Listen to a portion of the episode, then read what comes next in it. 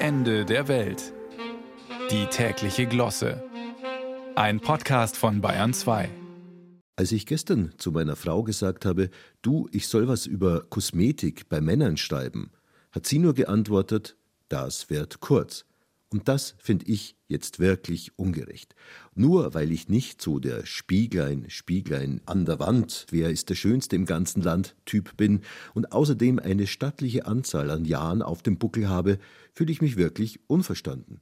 Warum unverstanden? Ich bin einfach verwirrt. In zunehmendem Maße. Das fängt an im Drogeriemarkt. Mich überfordert der Boom im For-Man-Regal. Soll ich jetzt die Anti-Age Hyaluron oder die Superlift Anti-Aging Day Cream über meine Falten gleistern? Vielleicht halte ich mich aber auch ans Gesichtspflegeset Tonerde. Das ist wenigstens garantiert vegan. Und überall steht auch noch Pflege drauf, was in meinem Alter unangenehme Assoziationen weckt. Vielleicht also doch zu Hammer und Nagel, dem Schönheitssalon für Männer, aber auch hier, wie überall, die Qual der Wahl. Alternativ gäb's noch Figaro, das wäre mir eigentlich am sympathischsten. Aber ist das nicht eher ein Friseursalon? Lothar Matthäus geht ja in die Männerwerkstatt.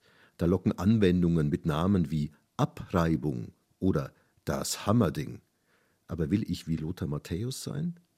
Nach einem Blick in die Vergangenheit muss ich eh den warnenden Zeigefinger heben. Schon in den römischen Thermen ist eingerieben und draufgeölt worden, ohne Rücksicht auf Verluste und vor allem ohne Beipackzettel. Da war weder Arzt noch Apotheker, den man fragen konnte.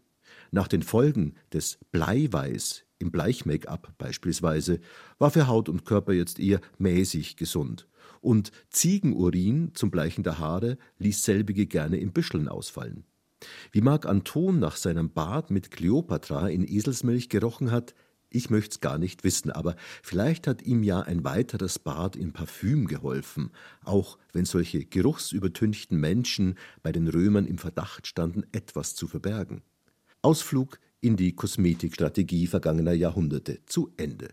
Oder vielleicht muss ich doch noch mal zurück in das Letzte, das, in dem alles noch so einfach war in dem jeder aus unserer Handballmannschaft sich mit einer gemeinsamen Packung Head and Shoulders die Haare einschamponiert hat, egal ob Schuppen oder nicht.